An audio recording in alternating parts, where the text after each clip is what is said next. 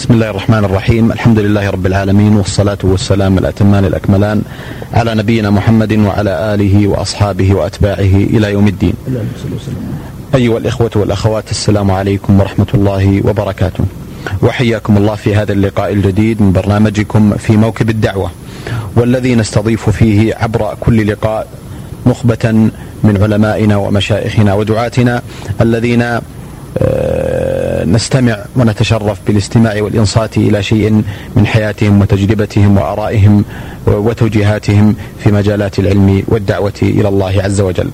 أيها الإخوة والأخوات كان لنا لقاء في الأسبوع الماضي مع صاحب الفضيلة آه، الشيخ الدكتور محمد بن سعد الشويعر المستشار في مكتب سماحة مفتي عام المملكة العربية السعودية ورئيس تحرير مجلة البحوث الإسلامية. والذي تفضل مشكورا في اللقاء السابق بالحديث عن العديد من الجوانب الشخصية المتعلقة بحياته ونشأته ومشائخه وشيء من الأعمال والمسؤوليات التي تلقاها. قبل أن آه، نستفتح هذا اللقاء المبارك لا أملك في مطلع هذا اللقاء إلا أن أرحب آه، باسمكم جميعا أيها الإخوة والأخوات بالدكتور محمد بن سعد الشويعر مكررا ورافعا له شكري وتقديري باسمكم جميعا على قبوله دعوة البرنامج. حياكم الله دكتور. حياكم الله وجزاكم الله خيرا. آه، فضل الدكتور محمد آه، الحقيقة آه، نتوقف الآن عند جانب مهم من مشواركم العلمي والدعوي. لكم ولله الحمد العديد من المؤلفات القيمة والمباركة في العديد من الجوانب والعلوم. هل من الممكن أن نستمع فضل الدكتور محمد بن سعد الشويعر إلى بعض تلك المؤلفات التي كتبتموها بدءا بالأسبق منها؟ بالنسبة للمؤلفات آه، الحقيقة أنت تعرف أن الإنسان عندما يبدأ حياته يسميها بعضهم القلمية آه، قد لا يكون راضيا كل الرضا عما يكتبه وإنما يعتبر نفسه بدأ مشوارا له مسؤولية كبيرة لأن للقلم عثرات كما أن للقدم عثرات.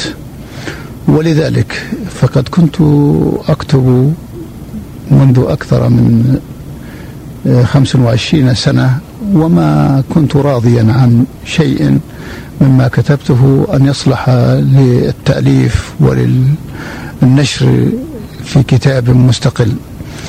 ولكن المؤتمرات التي أحضرها والندوات أحيانا تلزم الإنسان بأن يكتب في موضوعا ويرى أن هذا الموضوع آه، لقي قابلية أو استحسن من بعض الآخرين ودفعوه إلى أن يزيد فيه أو إلى أن ينشره. فلذلك وتلاحظ أن ما نشرته الموضوعات الإسلامية وهذه أمور لا شك فيها بأنها جزء من حياتنا لأن الإنسان مسلم ويشعر بأداء الأمانة الإسلامية في كل خطوة من خطواته وفي كل عمل يقوم به. وكذلك بالنسبة للعلوم العربية في الناحية الأدبية وعمر بن الخطاب رضي الله عنه يحث على ذلك ويقول إن اللغة العربية هي وعاء الدين. فإذا لابد أن يقترنان العروبة والإسلام والقرآن الكريم جاء بلسان عربي مبين. وكذلك بالنسبة للناحية التاريخية لأنها أيضا أمور آه، تعلق بالإنسان ودون أن يشعر. حبه لأن يعرف الأحداث والوقائع والنواحي التاريخية وما فيها من عبر وعظات وغيرها. هذه الأمور دفعتني إلى الكتابة في موضوعات متعددة. وخرج بعضها في كتيبات. ولست لا أستطيع كما ذكرت أن أذكر لك الأولوية فالأولوية لأن آه، كل شيء له وقته ومناسبته. فعندما آتي إلى الكتب الإسلامية آه، صدر من لكتاب اسمه حماية الإسلام للمرأة. هذا الكتاب أيضا له حكاية ودفعني إليها ندوة أقيمت في أندونيسيا وطلب بحثا وطلب فيه بحث بما يتعلق بالمرأة وحمايتها. فقدمت في هذا بحث وأرسلته ولم أكن شاركت في هذا في هذه الندوة أيضا. ولكنه من فضل الله أعطى عطاء مناسبا وكنت عرضته على سماحة الشيخ عبد العزيز رحمه الله وقرأته عليه قبل أن أرسله فأيده وصحح لي فيه ما كنت آه، قصرت فيه والإنسان سمته الخطأ والقصور. فدفعت إلى أن أطبعه وقد طبع أكثر من طبعة واحدة. الطبعة الأولى كانت كانت في مصر. وثم يأتي الكتاب الثاني المرأة بين نور الإسلام وظلام الجاهلية. هذا كان أكثره أحاديث ومناظرات في أسفارنا في الخارج وخاصة عندما رأيت في زياراتي لأمريكا وغيرها من الدول الغربية آه، فضل الله سبحانه وتعالى على المرأة المسلمة وما أحلها من منزلة وما وصلت إليه المرأة الغربية من تدني حتى أنها أصبحت سلعة في أيدي الرجال وممتهنة. وإن كانوا يسمونها تحررا فهي تحررت من الحجاب ومن الحشمة ولم تتحرر من أمور تتعلق بها. وفي نفسها وفي طباعها وفي شعورها أيضا لأن المرأة تشعر أن الرجل عندهم هناك أذلها بهذه آه، الأنظمة حيث تزول الرقابة حتى الأبوية على البنات من السادسة أو السابعة السابعة عشرة في بعض البلدان من عمرها.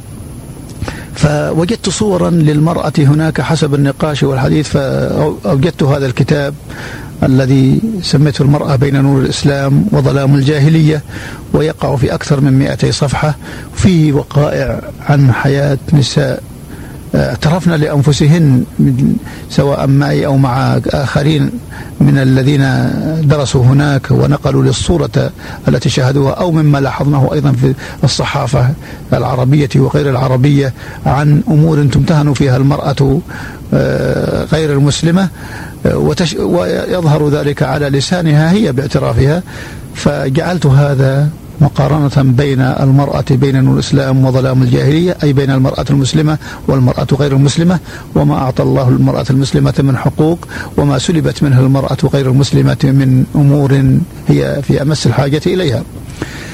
أيضا الموضوع الثالث العقوبة في الشريعة الإسلامية. كان هذا بحثا لندوة علمية حضرتها في السودان وقد كان قبل خمسة عشر عاما تقريبا آه، حصل اتفاق بين وزارة العدل في المملكة ووزارة العدل في السودان على تنظيم دورات دراسية لمجموعة من المحامين والمحققين و غيرهم ممن يكونون في الأعمال التي لها علاقة بالجمهور ويريدون مقارنة القانون بالشريعة. فكانت الدورة لمدة خمس سنوات نظمتها وزارة العدل وانتخبت لها مجموعة من مشايخنا فكان لي شرف المشاركة في هذه الدورات. لمدة أربع سنوات ولم يكمل وفد المملكة السنة الخامسة لظروف خاصة. أه العقوبة في الش... قدمت فيها ثلاثة أو أربعة بحوث. من ضمنها العقوبة في الشريعة الإسلامية. وكذلك بالنسبة آه، أيضا الأشياء التي تتعلق بالأمور الجنائية وغيرها هذه كلها حوالي خمسة بحوث قدمتها فيها لم يطبع منها في هذه الرسالة إلا كتاب أو كتيب الصغير العقوبة في الشريعة الإسلامية فقط. والكتاب الرابع في الإسلاميات اللي هو حسن الخلق ومكانته هذا أيضا كان بحثا أعددته لندوة شبابية في البحرين. و يطبع الآن طبعة ثانية يطبعه أحد النوادي الأدبية. وأما بين الكتاب الخامس بين الشك واليقين فهذا من واقع عملي في مجلة البحوث الإسلامية. تأتيني رسائل كثيرة جدا من خارج المملكة ومن داخلها يتدمر فيها الشباب من أمور.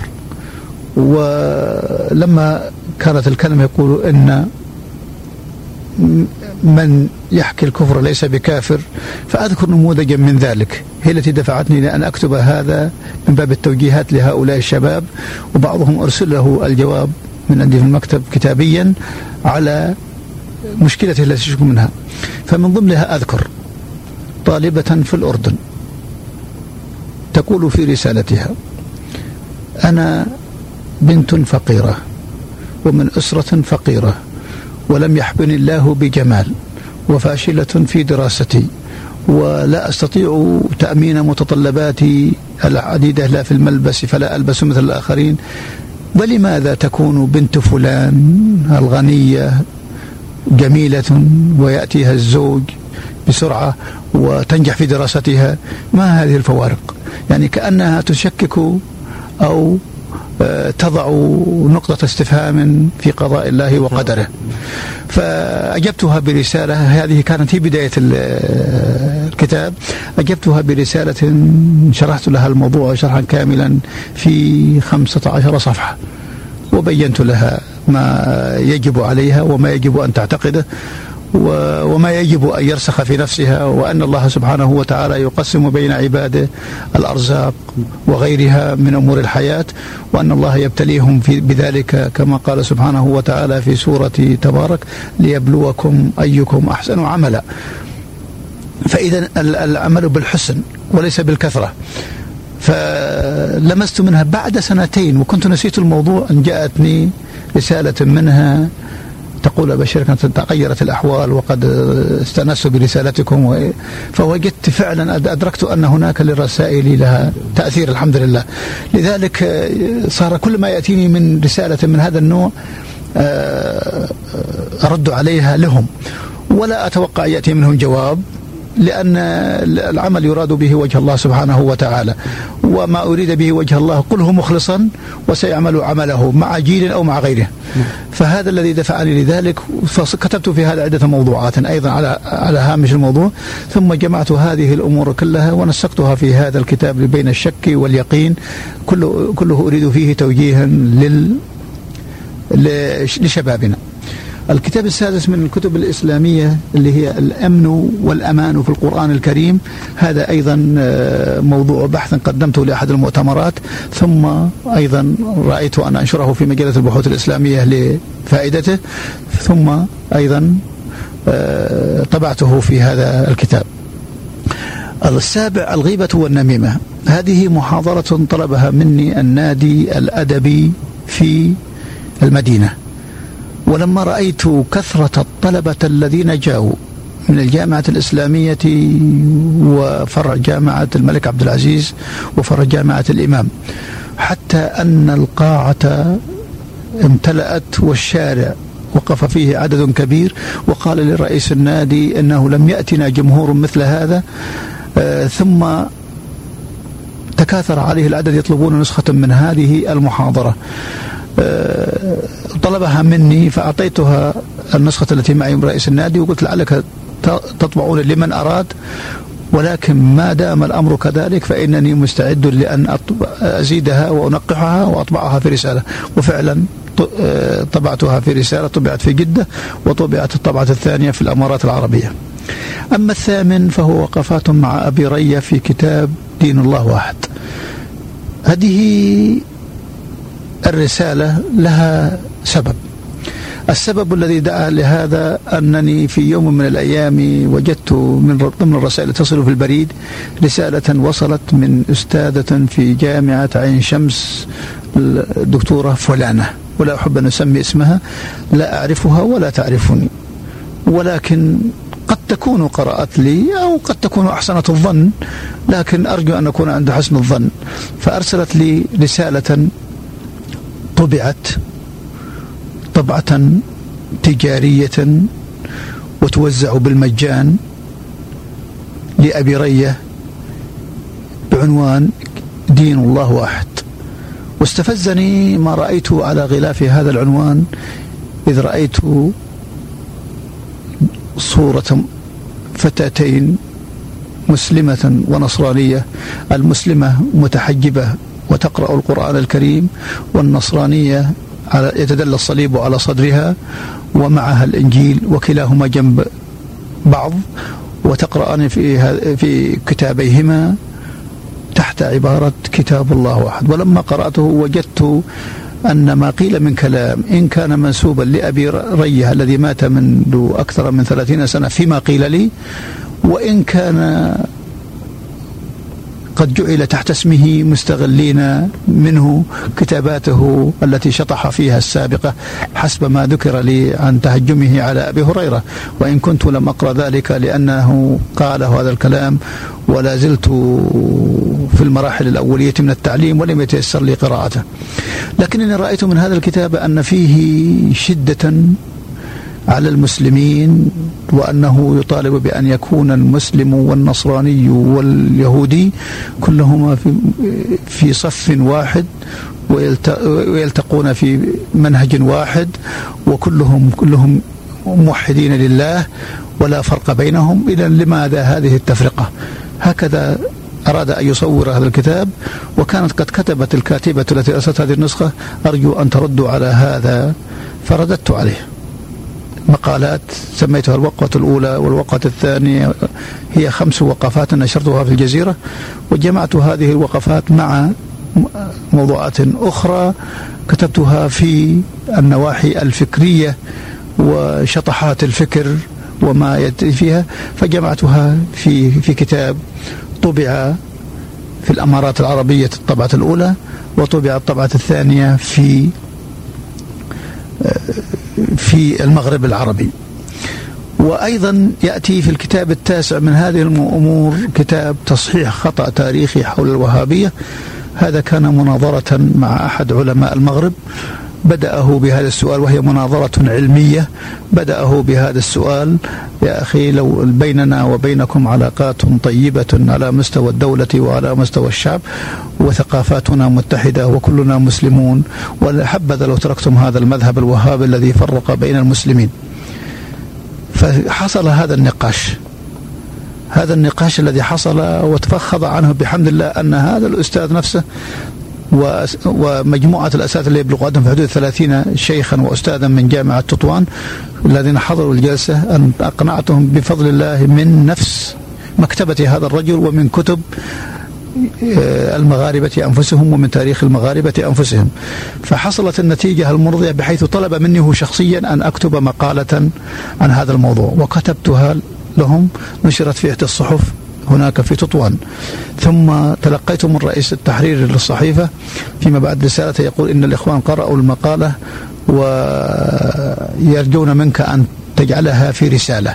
ففعلا ألفت لهم هذه الرسالة وطبعت الطبعة الأولى في المغرب ولم تأتي للمملكة. وقد تلقيت ما يفيد أن هذا الأستاذ الذي تناظرت منه بعد القناعة ومعرفته عن الوهابية التي التي هي كان يظنها الوهابية الرستمية الخارجية الأباضية التي أفتى علماء الأندلس وشمال أفريقيا بكفرهم لأنهم خالفوا السنة والجماعة بأمور كثيرة جاءت في كتب المالكية رحمهم الله في الردود عليها. آه، هي تنسب إلى عبد الوهاب ابن عبد الرحمن ابن رستم الخارجي الأباضي المتوفى عام 197 والزمن بين هذا ودعوة الشيخ محمد كبير جدا أكثر من ألف عام. بين وفاة هذا ووفاة هذا. فالشيخ محمد رحمه الله توفي عام 1208 أو 6 وهذا توفي على رواية 197 يعني أن بينهما ألف وتسع سنوات. ليس صحيحا أن يقال أن هذه وأن الفتاوى التي صدرت في كتب المغاربة هي هو المقصود فيها ولكن المستعمر الذي كان جاثما على ديار المسلمين ذلك الوقت هو الذي جاء بهذه الشبهة من أجل أن يفرق بين المسلمين لأن قاعدتهم فرق تسد ومصالحهم في ديار المسلمين ذلك الوقت آه، يخشون عليها أن تنقطع. بل إنهم حتى الآن كما قال مؤرخهم توينبي آه الذي يحثهم فيه على التفرقة بين المسلمين يقول في تاريخه وتوينبي عندهم مثل ابن خلدون عند العرب آه في تاريخه يقول لهم عليكم أن تحرصوا على التفرقة بين المسلمين مثل ما حث عليها رسوله صلى الله عليه وسلم بقوله سألت ربي ثلاثا فأعطيت اثنتين ومنعت الثالثة. فقالوا أنتم خذوا من هذه الثالثة التي منعوا إياها. ما يعينكم على التفرقة بينهم بأن لا تدخلوا لهم مجابهة لأنكم لن تسلطوا عليهم. فهذه سألها رسولهم فأعطي إياها. إذا لن تدخلوا عليهم بالقوة ولكن تدخلوا عليهم بالإفساد وابحثوا على نوعيات منهم علمها سطحي وثقافتها قليلة وديانتها هشة. عبئوا أفكارهم بما يخدمكم هؤلاء هم الذين يخدمونكم في داخل بلادهم. ثم يقول إذا لم تفعلوا هذا فإنها ستقوم الحضارة الإسلامية وتنبأ لها بهذا. قال جميع الحضارات كلها قد قامت كلها انتهت لأنها تقوم على عصبية قبلية أو عرقية وكلها انتهت ولن تعود مرة ثانية للتاريخ. وذكرها بدءا بالحضارة الصينية والآشورية والحامورابية والفينيقية إلى غيرها من الحضارات إلى أن وصل للحضارة الأوروبية الحاضرة. قال وكلها تنتهي ما عدا حضارة الإسلام فإنها ستعود مرة ثانية وأقوى فعليكم أن تعوقوا قيامها لأنها قامت على الدين وما قام على الدين هو الذي يثبت. ثم حرفهم بكلمة مهمة جدا يجب أن يرعاها كل مسلم. قال إذا لم تفسدوا بينهم فإن هؤلاء إذا قامت حضارتهم سيكتسحونكم وسينشرون دينهم مرة ثانية وستعودون في بلادكم في أوروبا رعاة خنازير وزراع بطاطس مثل ما كان أجدادكم. آه هذا الكتاب كما قلت لك الطبعة الأولى لم تأتي للمملكة طبعت في المغرب ثم طبعت الطبعة الثانية في داخل المملكة هنا في الرياض. وقد علمت ووصلتني رسائل بل وصلتني نموذج من الرسائل أن تاجرا هندي تاجرا يمنيا. لا أذكر اسمه لك الآن. آه، في صنعاء عندما وقعت هذه الرسالة في يده لو تصحيح خطأ تاريخي حول الوهابية أعجب بها وأعجب بها كثير من العلماء هناك الذين آه، توجههم الديني والعقدي سليم بحمد الله. وكما أخبر صلى الله عليه وسلم أن الإيمان يماني. فتحمس وطبع منها خمسين ألف نسخة وزعها بالمجان فلقيت إقبالا. فجاء إليه طلبة العلم فقالوا إنها نفدت. فقال إذا تطبع خمسين نسخة أخرى على حسابي الخاص وطبع منها مئة ألف نسخة وزعها ولقيت إقبالا كبيرا ولمست الصدى من رسائل كثيرة جاءتني من ناس لا أعرفهم ولا يعرفونني إلا من هذه الرسالة التي وصلتهم. والحمد لله ولذلك جاءت الطبعة الثالثة واستندت فيها على فتوى لسماحة شيخنا رحمه الله بأنه لا يجوز لطالب العلم أن يحتكر علمه كما صدر في جريدة الرياض فقد أبحتها لمن يوثق به ويطمئن إليه في علمه وفي أمانته بأن يطبعها وأن يترجمها إلى اللغات الأخرى بمعرفته لعل الله ينفع بها. ولا أكتمك خبرا ذكر ذكر لي بعض الإخوة الكويتيين وبعض الإخوة من الدول دولة الإمارات العربية أيضا بأن هذه الرسالة قد أنقذ الله بها مجموعة من الشباب هناك لأنه صدر عند الجمهوريات الإسلامية التي انفصلت من روسيا فتوى عجيبة ولكن لا شك أنها من أعداء الدين ليفرقوا بين المسلمين يقولون فيها وزعت بينهم يقولون إن القتل الوهابي أفضل من قتل مئة يهودي. فيقولون صرنا عندما نزور تلك البلاد لا نمشي إلا جماعيا خوفا من القتل. يقول فاجتمعنا مع بعض العلماء وعلماءهم هناك هم أئمة المساجد وكما هو معروف فإنهم عندهم حماسة دينية لكنهم في حاجة إلى العلم لأن الستار الحديدي الشيوعي قد اعتمى على الثقافة الإسلامية وعلى علوم الدين الإسلامي. فلذلك يقول اجتمعنا مع مجموع وشرحنا لهم عن الوهابية هذه وما المراد بها وبينا لهم أن المعنية واللي فيها الفتاوى واللي فيها الكلام الكثير هي في شمال أفريقيا ومنذ أكثر من عام سبقت الشيخ محمد بأكثر من عام.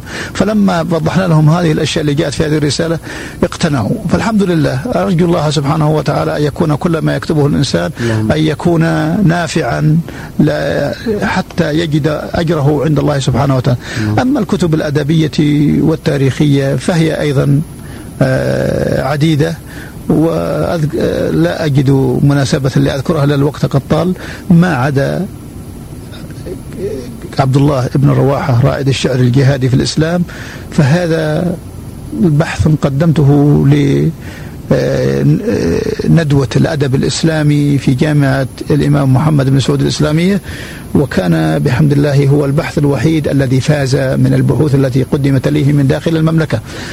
آه، في اللي أحب أن أقوله عموما أنني دائما سواء الكتابات الأدبية أو الكتابات التاريخية أو الكتابات الاجتماعية أجعل المحور التي تدور عليه كلها هو عقيدة هذا الدين وما يجب على المسلم أن يتمثل به في شؤونه لأنه ليس بمعزل عن شؤون الحياة كلها مهما كانت أحسنتم واثابكم الله.